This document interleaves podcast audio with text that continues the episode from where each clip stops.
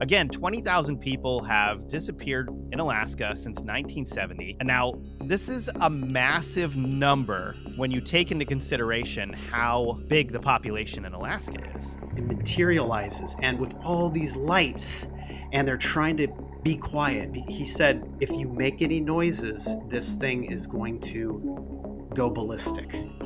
S- twigs snapping, anything. We're not just talking about ships arriving from the skies now. We're talking about potential bases underneath the water that these craft are coming out from. But you know, the question is what the heck is going on in Alaska?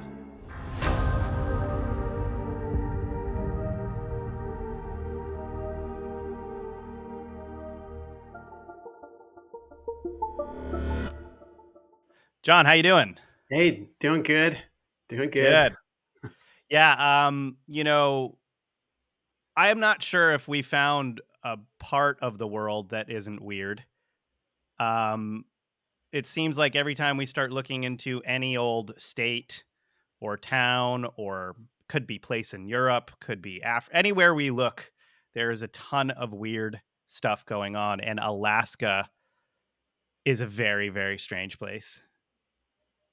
I mean, uh, John, did you? I don't know if you knew this, but since 1970, about 20,000 people have disappeared in Alaska. Whoa, that's uh, wait. How does that work out up against the population? I mean, are we talking about people who have gone to visit? Are we talking about like general population? Because as far as I know, Alaska is not that populated. That's a lot of people. And then and then and I, then it makes me think like, what are the statistics on other states as far right. as missing people go? Right. I mean, we're we're I don't have statistics on like how that compares to the national average in other places. And I think a lot of people are like, well, it's Alaska. Like it's probably the it's got the worst weather or you know, the coldest weather. It's very treacherous in Alaska, you know, very dangerous place. But we're not hearing of Canadians going missing that much, and uh, you know. Well, you like, know, there is there is the thing about um, Canadian Native women missing. Actually, a lot of Native Native women have gone missing. So much so that there are um, grassroots groups popping up in order to try to understand what's going on, where are they going, who's taking them, et cetera, et cetera. And I know that at least part of that is coming out of Canada too. Really? It's, it's, yeah, it's a big deal. It's actually a big deal. You, if you do a search on it, you'll find institutes like uh, trying to figure out what's going on, and you know, charities for the families and stuff like that, because they just like up and disappear, and the the um, percentage is way higher than uh, any other race. Yeah, I think we're going to need to do a show on that. We That's... will. We had viewed that. Yes, we viewed that. Really? Oh yeah. All right. Well, well we can't later, man. It's just, yeah, we, we have a whole lot of weird planned for you guys in this episode. Never mind what John just said, but it has to relate to some of the stuff that we're going to talk about here. I mean, again, twenty thousand people have disappeared in Alaska since 1970, and now this is a massive number when you take into consideration how big the population in Alaska is. Right. Right. You, I mean, we're talking about okay. So I'm finding here where I'm looking right now that this is over double the national average. So we do have some statistics of people going missing. This is over, over double the national average. Wow. Yeah. Right. And okay. you know, you know, most people are just going to be, well, yeah, Occam's razor. So it's it's it's literally going to be weather, uh, bears, just getting lost. Yeah, but you know, I mean, Okay, but we're talking about seven. So the population of Alaska is about seven hundred and thirty-three thousand, give or take a few people, um, and it's not just people going missing that's really odd in terms of statistics, but we have a staggering sixty-five hundred reported UFO sightings in Alaska. Again, that's like the other thing. It's like like when you get to UFO sightings, most sightings, obviously for obvious reasons, occur in more populated areas because you need eyeballs in order to make the report. So that's a lot of UFO sightings, dude. That no, for, that's not for, for very little people. Okay, For very little people, you're talking about so many less people having to see Right. whatever it is up in the sky and then go through the trouble of reporting it. Now, if you compare this to Florida, the amount of the amount of UFO sightings in Florida in 2015 was about 5,100 from one source that I saw. This is less than Alaska, but we're talking about one of our most populated states in the entire country. Exactly. Right. Yeah. Right. So it's like you have hundred I mean, we're talking about hundreds of thousands, millions more eyes on the skies in Florida, and we have that few sightings compared to Alaska, where we've got 6,500 sightings and only 733,000 people there. Right. Right. And and think about how many people aren't reporting stuff in Alaska because they're just like people are going to think I'm crazy. Yeah, you know, I mean, the the the actual percentage of people who do reports, who put reports out or send reports, sorry, to MUFON or whomever, um, is probably in the maybe lower than ten percent. Right.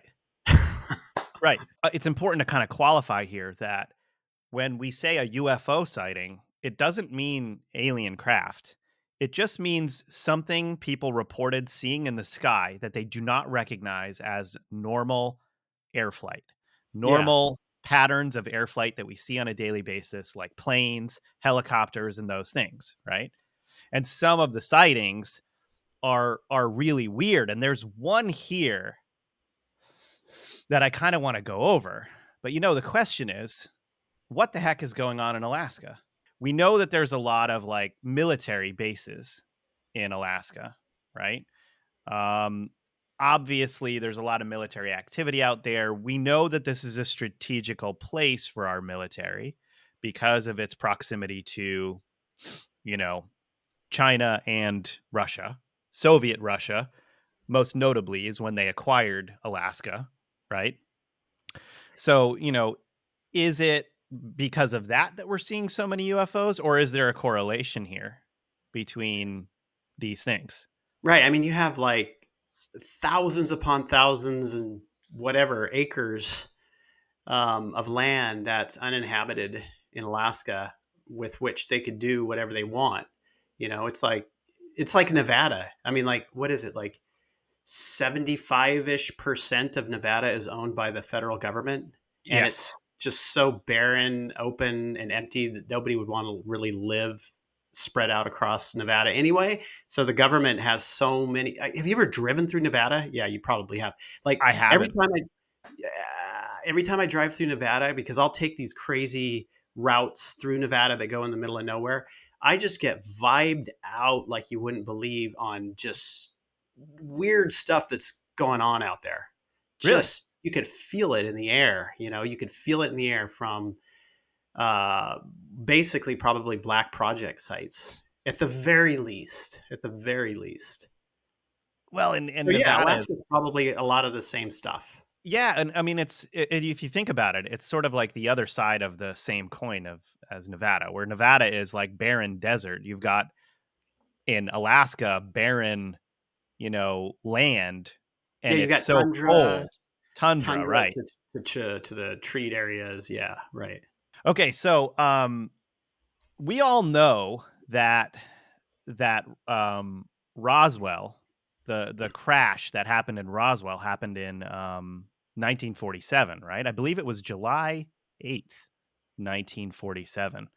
Just the day after, on July 9th, 1947, three teenage Anchorage girls, their names were Judy Kerr, Kerr Vicky Novak, and Nancy Green, claimed to see what was a very strange disc shaped object.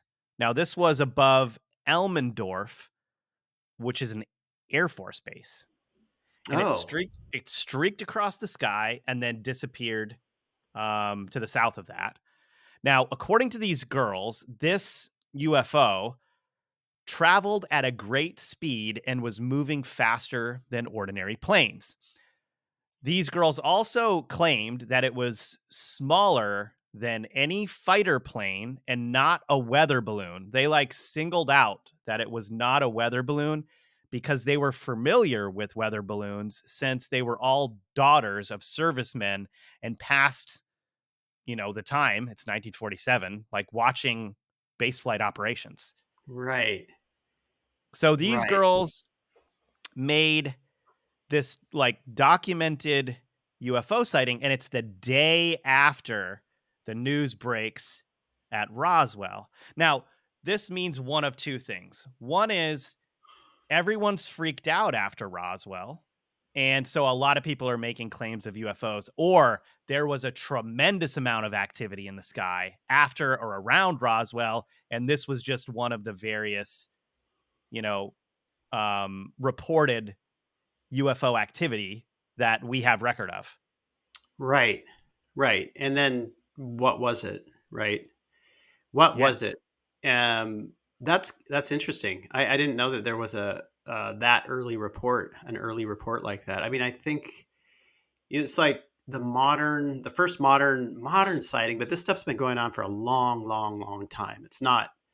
It's just the modern sighting was Kenneth Arnold up in you know in Washington State between Mount Rainier and Mount Adams Right. um, where the term flying saucer came from. And most most um, most media like references that as being like the the beginning of the saucer era, which is not true.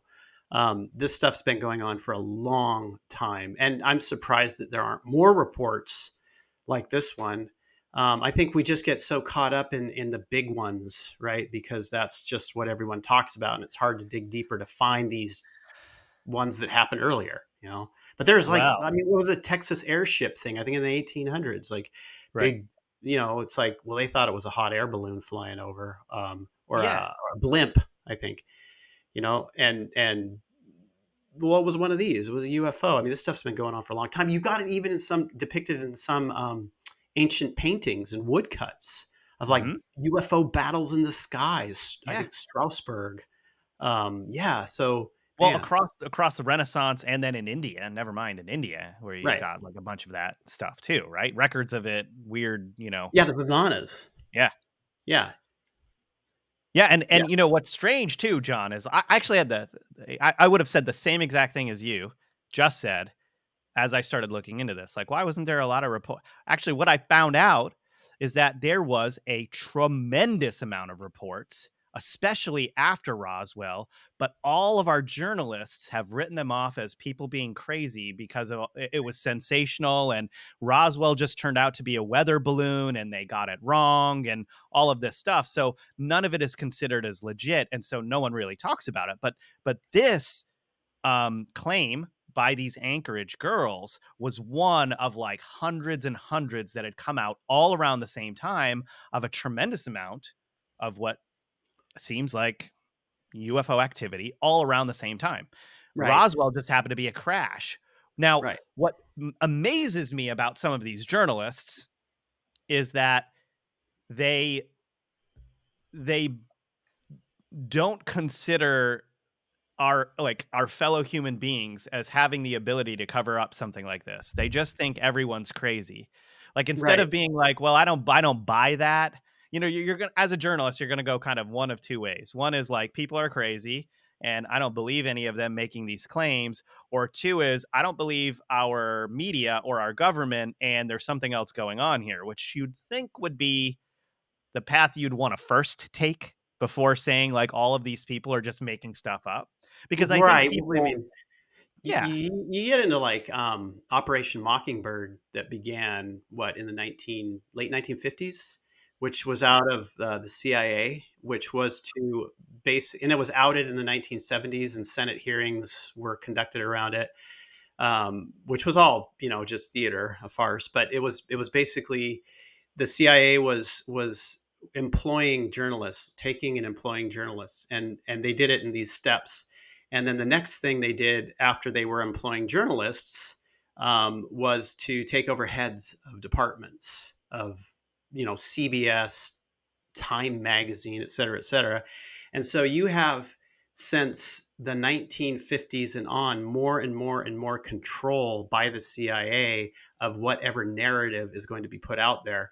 And eh, eh, basically all the news now. And then with the with the Smith Modernization Act that Obama instituted, uh, I can't remember the year, pretty recently, that just allowed it to open up completely 100%. So all media now is is basically controlled, 100% controlled. So I find it really fascinating when you look at let's just say the term UAP versus UFO. Right. The the whole thing was likely coming from the top down saying we have to treat we're treating the UFO phenomena these as crazy people. And so that's the narrative, right, across the board. And now they have to pull it away from crazy because they want to do something else with it on the social engineering side. Get it away from that UFO term because everybody associates that with crazy because that's what we wanted them to associate with. Now we have to turn it to something else more serious. So we're going to call them UAPs. And now the media is like, the UAP phenomena is upon us. This is a very serious matter. Yeah, right. They flipped overnight. Why? Because the Pentagon like released some videos of it. No, man, this is this is coming from a different area. There's there's another agenda behind putting out the term UAP versus just keeping UFO. They want people to step into a serious side with it so they can manipulate that now. That's a really, really interesting point because I myself had been wondering, like, why change the name like that? Yeah, is it, is it just to get away from the baggage of of UFO? It's to get away from the baggage that they created around it. But then you're you're essentially creating a new set of baggage with a new term. Oh yeah, and and also it seems like that itself is a psychological operation just to change it up a little bit. Right. I mean, yeah. almost like to to start over, and it's like, oh, the, this UFO stuff never happened. Let's start it over. Or I, right. I don't know. You know. But you know, here's the funny thing: is that when you get to, oh, people say, well, the government's investigating it now when they hadn't in the past, but they had done it in the past, and there's so much documentation. I mean, Project Blue Book with J. Allen Hynek, for one, the Air Force uh, on the on the public level. Hynek later on, when he when he ended the program, when they ended the program, talked openly about his interactions with the Air Force and how difficult it was, and how they would give him the narrative to push and not the other way around. So, for instance, there was uh, the whole town, like hundreds of people, were having these regular sightings of craft landing. They saw aliens, et cetera, et cetera. J. Allen Hynek goes out there to investigate for um, for Project Blue Book, and they're telling him all about it. He's like, wow, this is interesting. He's very interested in it. He gets a phone call. It's somebody higher up from the Air Force eh, telling him that he's got to arrange a press conference now. So he arranges a press conference, stands up there in front, and said that it was swamp gas. Right. so this is, they were telling him what to say. Right. right. He, he, uh, so they have been investigating and covering it for a long time. And you have so many UFO investigators, not just UFO investigators, but people who investigate the, the anti gravity, the propulsion side, whether it's like the government doing it, military doing it, or what type of propulsion these craft use and then try to replicate it. There are so many people that get killed because they mysteriously die because of this. I mean, look at Mark McClandish, McClandish, I think his name was. I mean, this guy was a, a illustrator for um, air, aerospace companies, right? Mm-hmm. And he mm-hmm. was also he would also do it for magazines and stuff. And and I guess you know these guys would be invited to these sort of classified air shows, right? And he was going to go to one with a friend of his. Instead, he couldn't make it. And his friend went, and his friend got caught up in a different part of the air show where it was like top secret Uh-oh. um air show right so they had their classified then they had the top secret and he wasn't supposed to be in there but what they had in there were what the general who was presenting it called um, arvs alien mm-hmm. reproduction vehicles and they were hovering three of them and he had the most astounding experience of being able to go in the craft, see everything. And then he went back and told Mark Mc, Mc, McClandish, I think his name was, and Mark drew all sorts of schematics and diagrams of these things, right? Mm. So there was a documentary done about this whole thing and how these things can travel faster than light speed. Um, that the military had been developing them since maybe the 1950s, because this was, you know, um, I think this happened in the 1970s. I think, Right. and and so basically, there was a documentary made about this. The filmmaker, right around the time of the documentary, young guy, all of a sudden gets a terminal cancer and dies within three months. And Mark McClandish commits suicide. Mm. So anytime anybody gets close to the propulsion side, that's it. Like like you can talk about crazy aliens and UFOs till the cows come home. But the moment you start going into the propulsion systems and get close to it, yeah.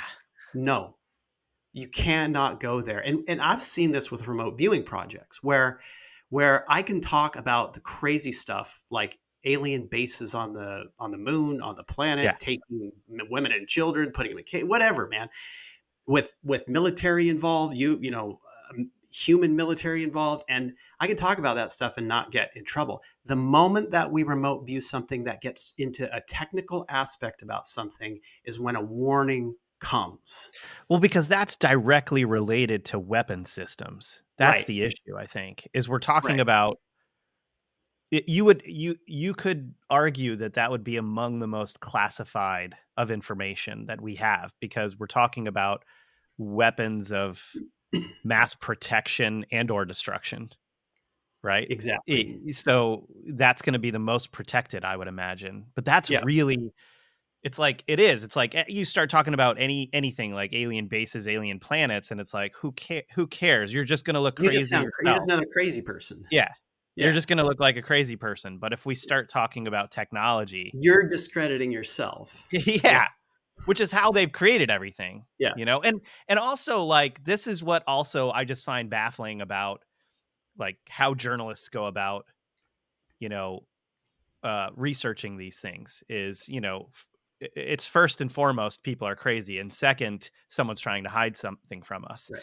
and you know you were just talking it's like well, well we didn't really hear about ufos before 1947 and it's like no actually we did we just didn't really have a great way of explaining it and so Right. people were saying all kinds of weird things but i found this report check this out in 1945 two years before the roswell crash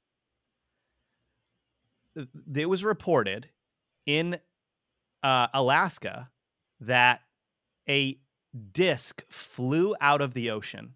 It was a naval ship that spotted it, and it was worried it would provoke an attack, so it held back firing. 14 members of the crew witnessed it.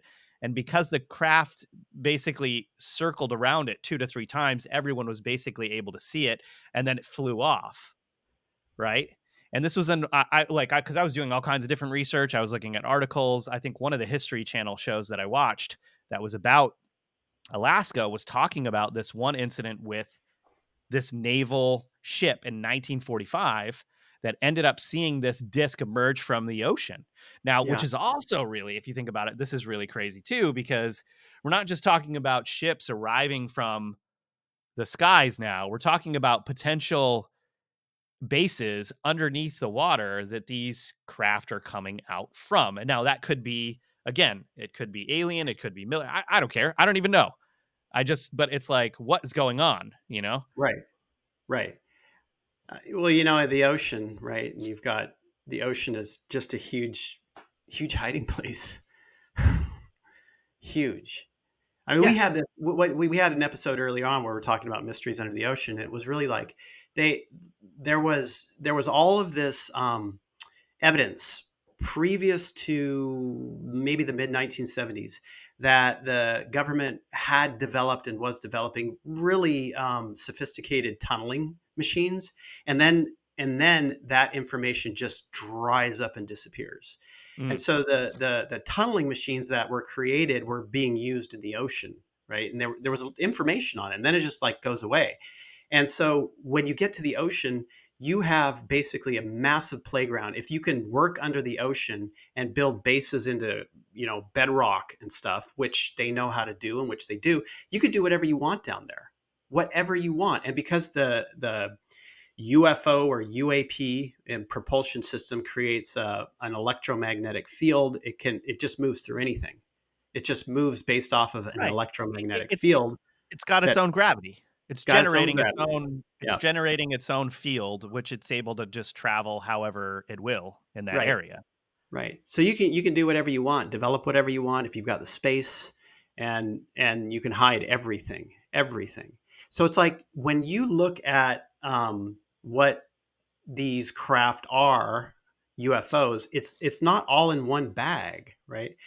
You know, some people will be like, well, thi- this it's all our stuff. It's all advanced technology that we have, or it's all alien stuff, right? It's not. It's like it's a huge mix of things from Yeah. paranormal type stuff to humans have some of it to literal 3D aliens that use it as well because that type you have to remember that that type of craft that dis, that disperses gravity and creates a kind of a no mass situation that works off of a zero point energy creation it has been known for a very long time down i mean think of the vimana right? Think of the, the vimana. I mean this is a type of technology that that other beings have always used. Of course of course. I mean we've we've got that. We've got it. I mean even in the is it in the mahabharata the ancient indian text i'm not sure if it's that or another one but it actually talks about the propulsion system of the vimana being a mercury based um, levitation system and it goes into details about it What is it like? Fuel off the Mercury? yeah, I think so. It's fuel off the mercury. So, so there are, di- but there are different ways. It's there's not just one way to create Sure. this. Yeah, there are different types of engines, like the the the alien reproduction vehicle that is supposedly based off of zero point energy, which actually the the universe is full of energy, like in in just a form that you can't see. And this somehow is able to convert that energy into zero points so that it's always got fuel right? That's the story behind it Which makes sense. I mean, a lot of a lot of people who have gotten suppressed have gotten kind of close to that, like Wilhelm Reich and you Right. know some of the who was the guy that you were telling me about who created the the hovering machine by kind of looking at those E- Egyptian beetles or whatever. yeah Grebennikov uh, Yeah. out yeah That, that was wild. weird It's super weird. i mean that was Yeah, so weird like he made a platform yeah. It looked like you know what it looked like? Like one of the first uh skateboards where it had Or like a little right? yeah yeah with the thing yeah the handlebar. handle and it was tied to the skateboard and then someone realized you could take the handle off and then just ride the skateboard kind of like in uh, back to the future when marty mcfly does Right. that you Right. know he like tears the handle off and then just starts going down railing down the street Yeah. but it's like you know imagine that and then you're actually just riding around like on a hoverboard those were some of the videos that that we were looking at in that episode. I can't remember which episode that was anymore of metaphysical. We've had about 100 episodes now if you can believe that. Yeah which- it's been about 100 yeah. you're like yeah it was really painful to get to 100 no not at all. This is fun. Other reports here. In 1950 a u.s navy pilot recorded a ufo going over 1800 miles per hour. Yeah. And yeah I mean, they, they, they can go faster than the speed of light right i mean 1800 miles an hour compared to the speed of light doesn't sound like even comparable but 1800 miles an hour is ridiculously fast i mean Yeah. um I- I mean, if you compare that to, I mean, in 1950, how fast our planes could fly, and then you're you're tracking something going over 1,800 miles an hour, right that's gonna that's gonna shock you, you know. Now, um, in Ketchikan, Alaska, I hope I pronounced that right. If y'all are out in Alaska, um, there's a, a, a super high amount of UFO sightings out there, and you know, residents in this area they have a good view of of of the sky uh, and the ocean, you know, because they're right off. It's kind of one of those islands on the I don't know what you would call it, the the panhandle. Aleutians Yeah, like that Yep. little area by. Juneau that's coming down. So there's a uh, an artist and resident. This guy's name was Terry Piles. He was also a former wilderness guide. These details are important to mention because you know, we're talking about a guy who's a wilderness a wilderness guy. He's very familiar with, you know, the terrain of, of Alaska, trying to bring people through it. Um, and he's an artist, so he's visual. And you know, some of his paintings were like really quite good. I mean, of like wolves and different things, right? And um, in 2013, he goes out on his deck uh, uh, with his wife, and they're just chilling out there. And all of a sudden, in the distance, where there's like you know hilly terrain, he sees like a an object just comes straight down from the sky, and it looks like fire orange, right? He's out there with his wife, and he, he's he picks up his binoculars immediately right? It takes off and another one comes down right after it. All right. He pulls his binoculars up and he gets a close look and he can see that like the I guess the metal uh, uh, on the on the disc, whatever it was, was almost like molten and like moving around and stuff. And it was and it had lights, and the lights were moving around the disc and following one another around the disc. And then it took off in the same going the same direction as the other craft at like a pretty high speed, you right. know? So there's like, there's people that you can see and listen to talk about these things. And they're in their right mind and they're talking about seeing something that they can't explain in in great detail. I mean, the fact that he I haven't heard many people that have been like, I spotted a UFO. I was able to pick up my binoculars and get a closer look, and this is what I saw. Right. Not many people. Well, I mean, I think the the description of it and what he's what he is what he saw. I mean, that's very strange because I think most people, without lifting binoculars to it, would probably think, well, just at first glance, it's a meteor coming down because of the right. fiery stream that's flowing, and and and you have to wonder, like, how is that technology different from, for instance, what the Pentagon showed with the you know the little tic tac things? Tic tac. Like how? Right. So how is that technology different from that? If it is even different, or if it's in another rendition of its process of moving. I mean, it's weird because yeah. some people do describe UFOs like that, like this fiery ball, but hey, there's like yeah. lights and windows on it. Well, I mean, maybe it's not maybe it's not hot. Maybe it's just a transition that the UFO is going through or maybe it does internally um heat itself in order to change like change shape. Well, you, you know, know? I mean there are like in in a lot of cases when people see the glowing the the glowing and you've got the field around it, that is it that's part of the propulsion system. Like we've seen that with remote viewing like that's caused by the propulsion system and the displacement of gravity in an electromagnetic field. Um, so that's like the that is part of it but then when you get to the thing that looks like a ball of fire like what's going on there you know? What is right. that? Yeah. Yeah i've never i've never really heard um you know i mean he's quoted as saying a glowing ball of what appears to be fire Right. Like some kind of molten metal. And then he also said a cauldron of molten metal with lights chasing um, one another around the rim of the disc. There was no noise. Yeah. No noise at all. Really strange. Yeah, these these reports are like way more than you can find at least a dozen other reports that are like basically saying the same thing, same general description from all over the world. At least at least a dozen, probably way more than that. And and those are just what people reported, like 10ish percent of actual sightings. Oh, dude, dude, the craziest thing I found. I've got to tell you this. Like, there's two insane things that I found.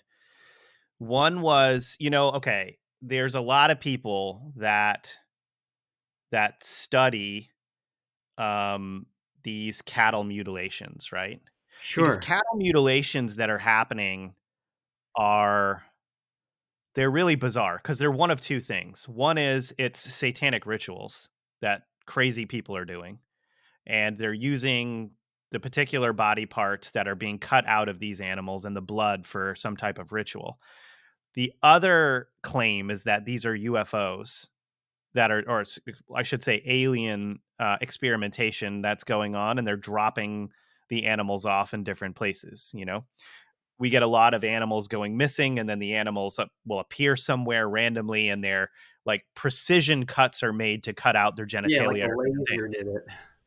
Right, like a laser did it or something like that. Just, but it's way too precise to be anything normal, right? And now this is the story that I found that was in 1978. There were a couple of hikers that were out. Um, they wake up in the morning. One of the hikers basically sees something in the distance, and it's a flying saucer that comes down. And now we're talking about a half a mile away from them. So he wakes his buddy up, and he's like, "Yo, we got to go check this out." Right. So they they get up. They you know they run over to where the, they saw this or this guy saw this disc go down. When they get to the landing spot that, you know, he thought is where it landed, there was no craft, but there was where the craft would have landed a moose, a bear, a caribou, and get this, a killer whale. We're, ta- we're talking about oh, hundreds serious? of miles from the ocean. Whale? A killer whale. Hundreds of miles from the ocean, all yeah. had precision cuts in them. Yeah. And and it's That's it's like uh, like hundreds of miles from the ocean, a killer whale. Right. That's I've, okay. I've never heard of like a killer whale just being dropped off in the middle of the mainland United States, and we're like confounded by how it got there. But like right. this is Alaska, you know? Right. Right, right. You're talking about something that people have not seen before. Like, I mean, yeah, we see the cattle, but a killer whale? That's with with precision cuts? That's really fascinating. Wow. I had never heard of this story. Now, another thing that that I saw, this was also really interesting that I wanted to tell you about. Now, there's a guy who lives in Alaska. His name's Tim Ackerman. And in January 2019, okay, Tim Ackerman, this guy, he's a hunter. Okay. And he's, I believe, at least part native. Okay. And now he sees this circle uh, that's made from something landing and melting the snow in this certain area. Okay. And he looks at the the tracks around it and he is just totally baffled by what he's seeing. Now, the circle is 32 feet across and he's never seen anything like this before and he's a he's a tracker he's a hunter himself right? And he sees uh footprints in the snow that he's never in his life seen before. A hunter who's never seen tracks like these particular tracks before. And the way that he described the tracks were really interesting because it wasn't just tracks that like every he basically the way he described it is every single walking animal or mammal on this planet has to drag their feet a little bit through the snow as they're moving forward. These tracks, the way that they were put down, went straight down and then came straight up, leaving no trail of moving forward. Interesting. Yeah. So kind of like stomp walking. Yeah, it's basically like like they're, they're it's like the whatever it is, the hooves, the whatever is just yeah. sticking down. And they likened the tracks to some type of lizard being huh. that might walk like that. But of course, that's a stretch. How could you know? But I don't know. They would they've seen more stuff than I have. Right. You know what I mean? Right. Yeah, and so now these these uh 12 separate uh, landing areas that created the full circle. They had photos of and everything. Uh, it was really interesting to look at. And what was even more interesting than that is that later on in this episode, Tim Ackerman, this guy, he brings you out to a, a, a place in remote Alaska in the same town where there are native drawings in red ochre on the rocks in like the wilderness there you know they were a little unclear exactly where these were but because he's native he knew where they were where they were and what was super interesting is that in on these rock formations you know, there was like, you know, a man on one of them or a, like a spirit uh, thing that had been drawn. There was a salmon because salmon is like the most common fish that's eaten in that area. And then there was a, a wheel on one of the ceilings of the rock. And he was like, You have to understand why this is weird. He's like, The natives in this area did not have wheels. There's no wheel technology here. They were trying to draw on the ceiling of this rock. Right, right, right. Yeah, I think that that uh, wheel actually shows up in a lot of petroglyphs, um, usually um, across the southwest um, of the United States. So it's it's something. I mean, you know, actually, we could do, we could actually remote view, and we have in the past, um, just a project on petroglyphs and what we they should mean. do Yeah. we should collect a bunch of petroglyphs or even hieroglyphs from around the world. You know what? You know what? Because in, in in like the Egyptian hieroglyphs, for instance, there is one particular hieroglyph that always confounds people, which is the one where it looks like it's an actual incandescent light bulb. For instance, you've seen that one, right? the um, the Dendera light bulb. Right. Temple It's like right. we could go through and just go through all these petroglyphs with these symbols and stuff like that, and just be like, what are these things? You know? Right. Right. Yeah. We've done some of that. We did that with that thing, uh, that particular thing. We'll, Oh, we'll really? another show, though. All right, sounds good. Very interesting. Yeah, and then I mean, yeah. Remember, we were we were looking at like the um the pine cones from the Right. the uh Well, then the you've got the, the the the bags that the the bags, yeah, the right?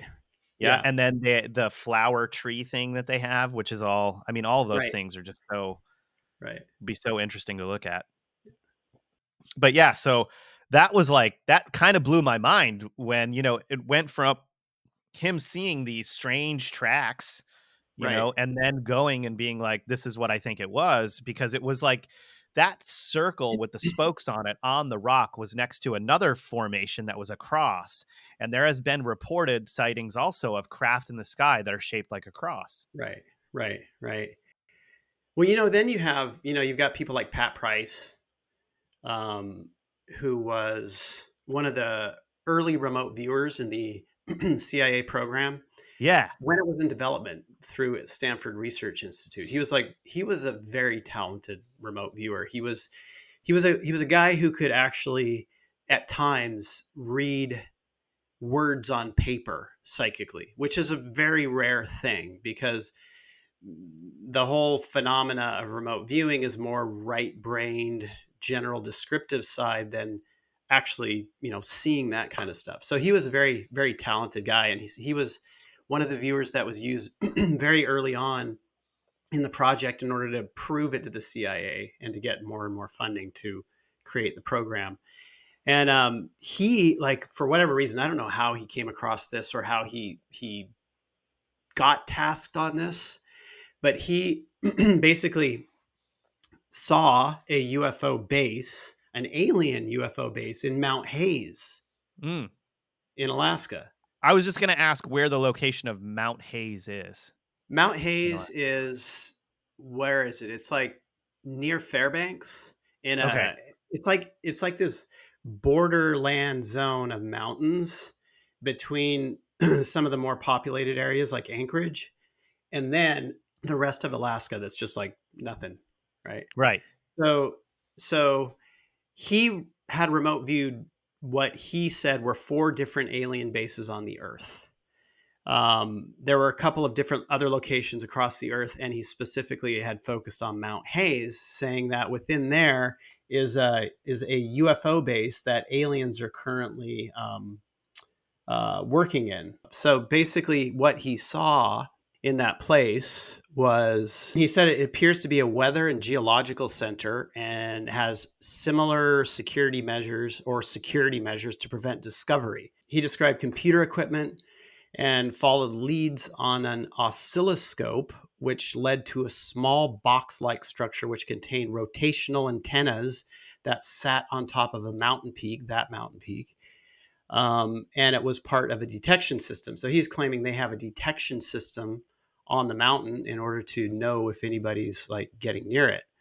Uh, he thought that he felt remote viewed that the place was um, a place where new recruits would come to um, and and basically um, monitor what's going on Earth and using it as sort of a control center for coming in and um, uh, others coming in and getting resources from here and being able to like you know have this as, as an outpost and he described them as being um, human-like or humans um, mm. but different heart maybe bigger eyes different heart different lung system um, but looking very human-like like they could pass as humans so he, because he was such a good remote viewer this like particular thing was given to um, people in the program uh, that were running the remote viewing program that they likely tasked on later as well,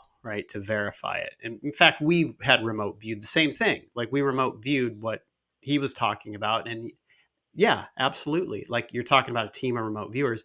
There is a base in Mount Hayes, but not just in there. There's like others. There's a all around there it's not just limited to that and because you get into an area that is so expansive and deserted they're going to have locations there and what you often find if you have some kind of well ufo base or if you have some type of black project military installation you'll find these two are pretty close to each other now right. whether the humans set up close or they have mm, connection with them with a, one some specific race like uh, like alien race and they work with them then they'll set up their own thing so you see this sort of thing go back and forth and back and forth and it's behind a cover of secrecy a cover cover of darkness so much so that just by me saying this makes me sound like i'm completely utterly nuts right then when you get into you know the disappearing people especially the native women's it makes me sound even more nuts. I don't know. That's fact. You've got data on that. Like, yeah, but I the fact is that a lot of the people that go missing are related to those things taking the people. Oh, I and get that. That, that, that makes mean, it even more crazy. That makes you sound crazy. But right. what I get why that makes you sound crazy, but what makes what baffles me is like are we real like are people as a whole really that unintelligent that they don't put two and two together like it's not that hard to say well hey we've got this area here where more people are going missing than anywhere else i'm not saying it's like you don't have to admit or even believe that it's alien in nature at all but it's like something must be going on there then what's going on. Like right. start there at least, right? But it seems well, like people leave don't open even to possibility, right? Yeah, yeah. Like approach that, right? Yeah, and, and right. approach but, that with an open mind and try to figure it out. You know, right? Uh, but most people. Most people these days just live in a tiny box with screens in front of them, and the screens are telling them what is and what isn't. That's how most people live. Most people don't live outside anymore, man. It's like go outside look up be in the environment you're going to see more things and you're going to you're going to be open to new ideas and other other things that other people are experiencing. But most people literally are just receiving a version of information coming through screens around them pretty much 24/7 it's insane to me insane now I, do I don't really know you've only mentioned to me the guy's name pat price before but yeah. I can almost guarantee that um if this guy was telling the truth and if there was really something going on, then the fate of Pat Price probably wasn't a very positive one, was it? Well, yeah, okay, so Pat, there's a lot of mystery around his death. He died uh, not long after that. It was in the 1970s that he died. So he had yeah, he he had a meeting in in D.C. So he flew to. I think he lived in um, on the West Coast. I think California. Well, obviously, he was probably living around San Francisco, Menlo Park, because of the program. And he had had to fly to um, D.C. for a meeting with the Naval Intelligence Service, as well as some other agency. And after that, he flew to Salt Lake City and then to Las Vegas to meet with some people that he knew. And when they got him, the people he knew got him from the airport and took him to uh, the Stardust Hotel. Somebody in the hotel bumped into him. Now, people don't know if it is something or isn't something. It's just was an anomaly. Somebody bumped into him. And later on that night, he started to have very strange things happening happen to him. He started to go into, I think, convulsions. He started to have problems going in and out of consciousness. Um, and eventually he died just that night he died and they say it was a heart attack but he had no previous history according to the person who was with him of heart condition. And so a lot of people think that perhaps it was the russians that killed him um, because of the program that was happening at sri and how good he was uh, it's it's we haven't viewed this particular thing. So that's one of the ideas. The Russians killed him because of that. Well, I can see that happening because of what they were doing. These programs they're layered, right? Like they're layered. What you see on the surface isn't 100% what's going on under the surface. Something else is going on. We know that. Um, Mhm. and and what they were working on was was pretty much akin to what the Russians were doing in that they were trying to figure out ways of communication, energy frequencies, frequencies of telepathy, stuff like that in order to one of the big things was to actually communicate with submarines. Because Right. when, when there's communication with submarines, there are signals, you know, uh, low frequency Mhm. signals, right? That they that can be picked up. And so the communications can be picked up. So they have to figure out a different way to communicate with them. And one of those things that people were really trying to figure out was what's the frequency of telepathy, right? How can we use that? He was so good at remote viewing that I'm sure he was part of it. Now, but obviously, he was meeting with naval intelligence, right? Um, so, so it could have been them, but it also could have been somebody else afraid of his abilities because remote viewing and people with these types of abilities is a threat to power structures in general, whether that power structure is across the ocean or your own power structure. Um, so, or he could have had a heart attack, truly had a heart attack. Well, We don't know. Some people even think that that that his death was faked so that the CIA could take him into, they, you know, sheep dip him basically. Um, yeah. And but this wasn't the only remote viewer that you're aware of that's had some strange stuff Right. going Well, you've got about Ingo Swann Right. too, right? So he and Ingo Swann worked together. Um, and Ingo was basically the godfather of remote viewing because he was responsible for creating the coordinate system, like the, the whole tasking method. Yeah. Pretty brilliant? Yeah, he was brilliant. Um, artist out of New York. And so Ingo, during his career, um, he had somebody from, I think it was, he said somebody from uh, the Senate or somebody new in Congress or something gave him a call and said, somebody's going to be contacting you. Just do what they say. Uh, all right. Forgot about it. And then he's contacted by a person that he calls Axelrod. And the person said, I need you to do a special remote viewing project for me. When can we pick you up? Or can we pick you up? Or we are picking you up right now. Get in the car. Basically, put a hood over his head, took him to some like oh, remote man. underground facility, and it's just him remote viewing things. Like like that guy Axelrod is acting as his monitor and Wait, having so this remote is- view things, right?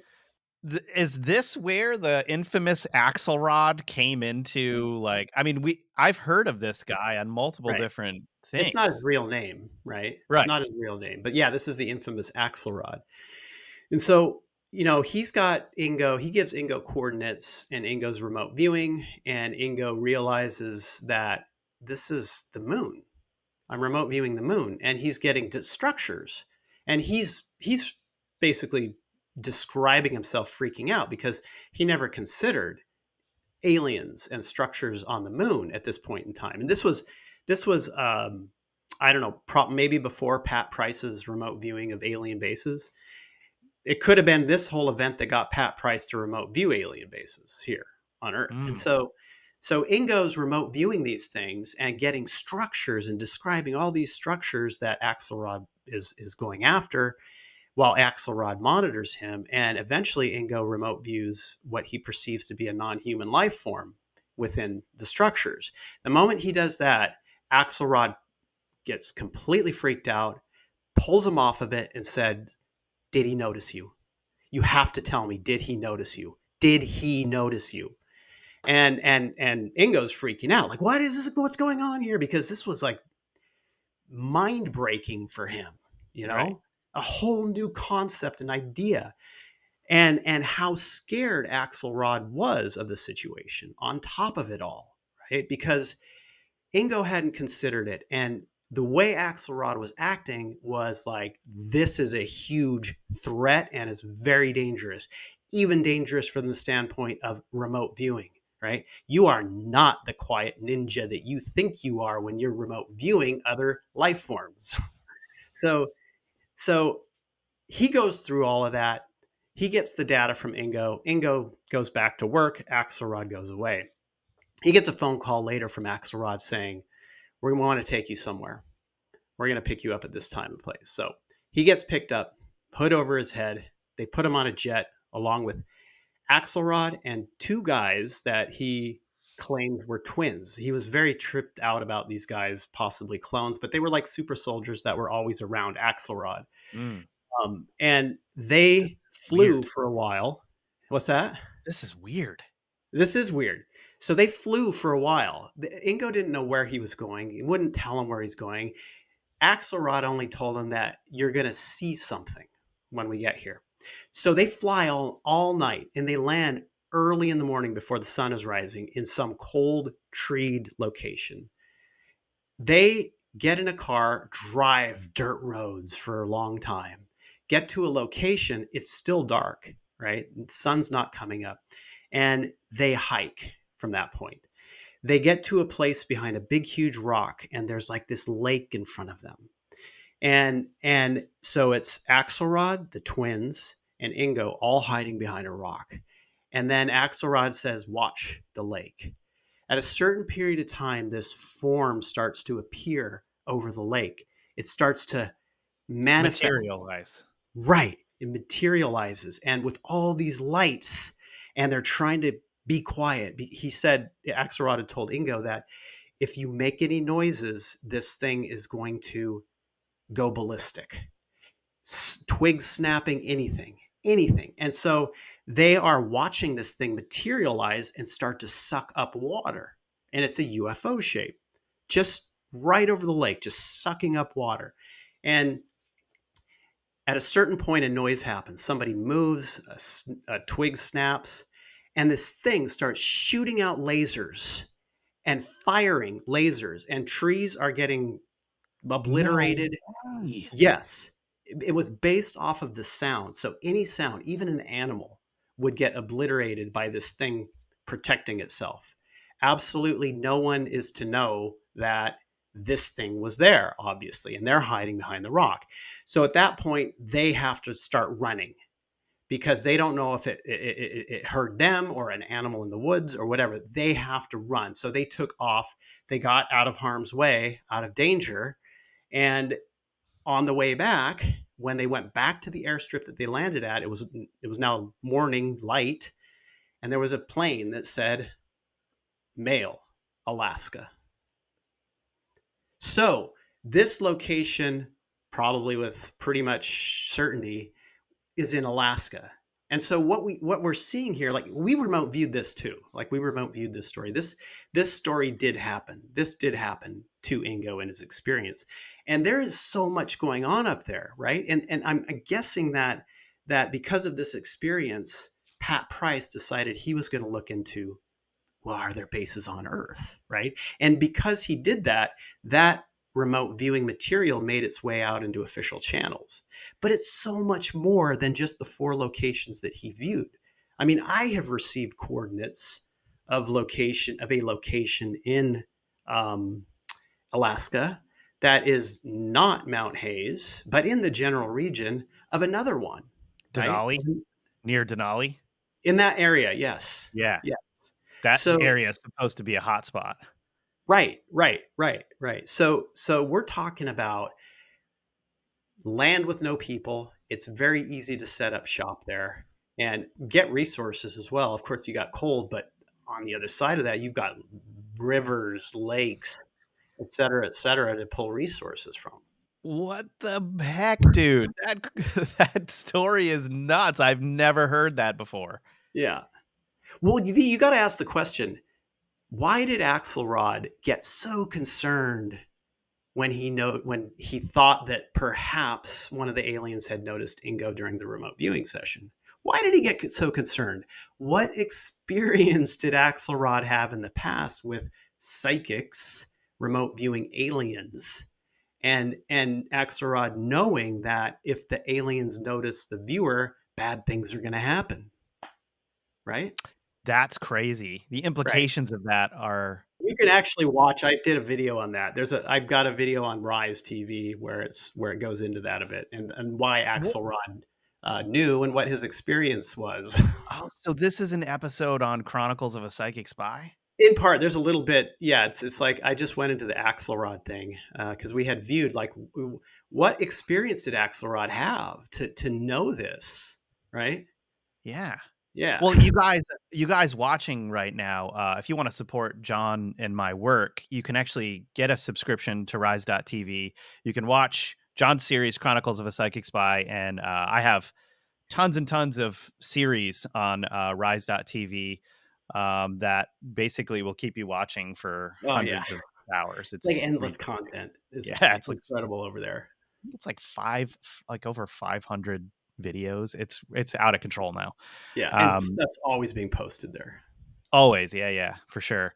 Uh, but this has got me super amped up because next episode we're gonna have to try to answer the question: Why are there all of these UFO sightings in Alaska? What's in Alaska, Uh, or more importantly, what's underground in Alaska? And if you think this episode was crazy, just wait until we go through what we found because it is opening up a can of worms that you can really only open up on this show metaphysical we we end up finding stuff and uh, Metaphysical.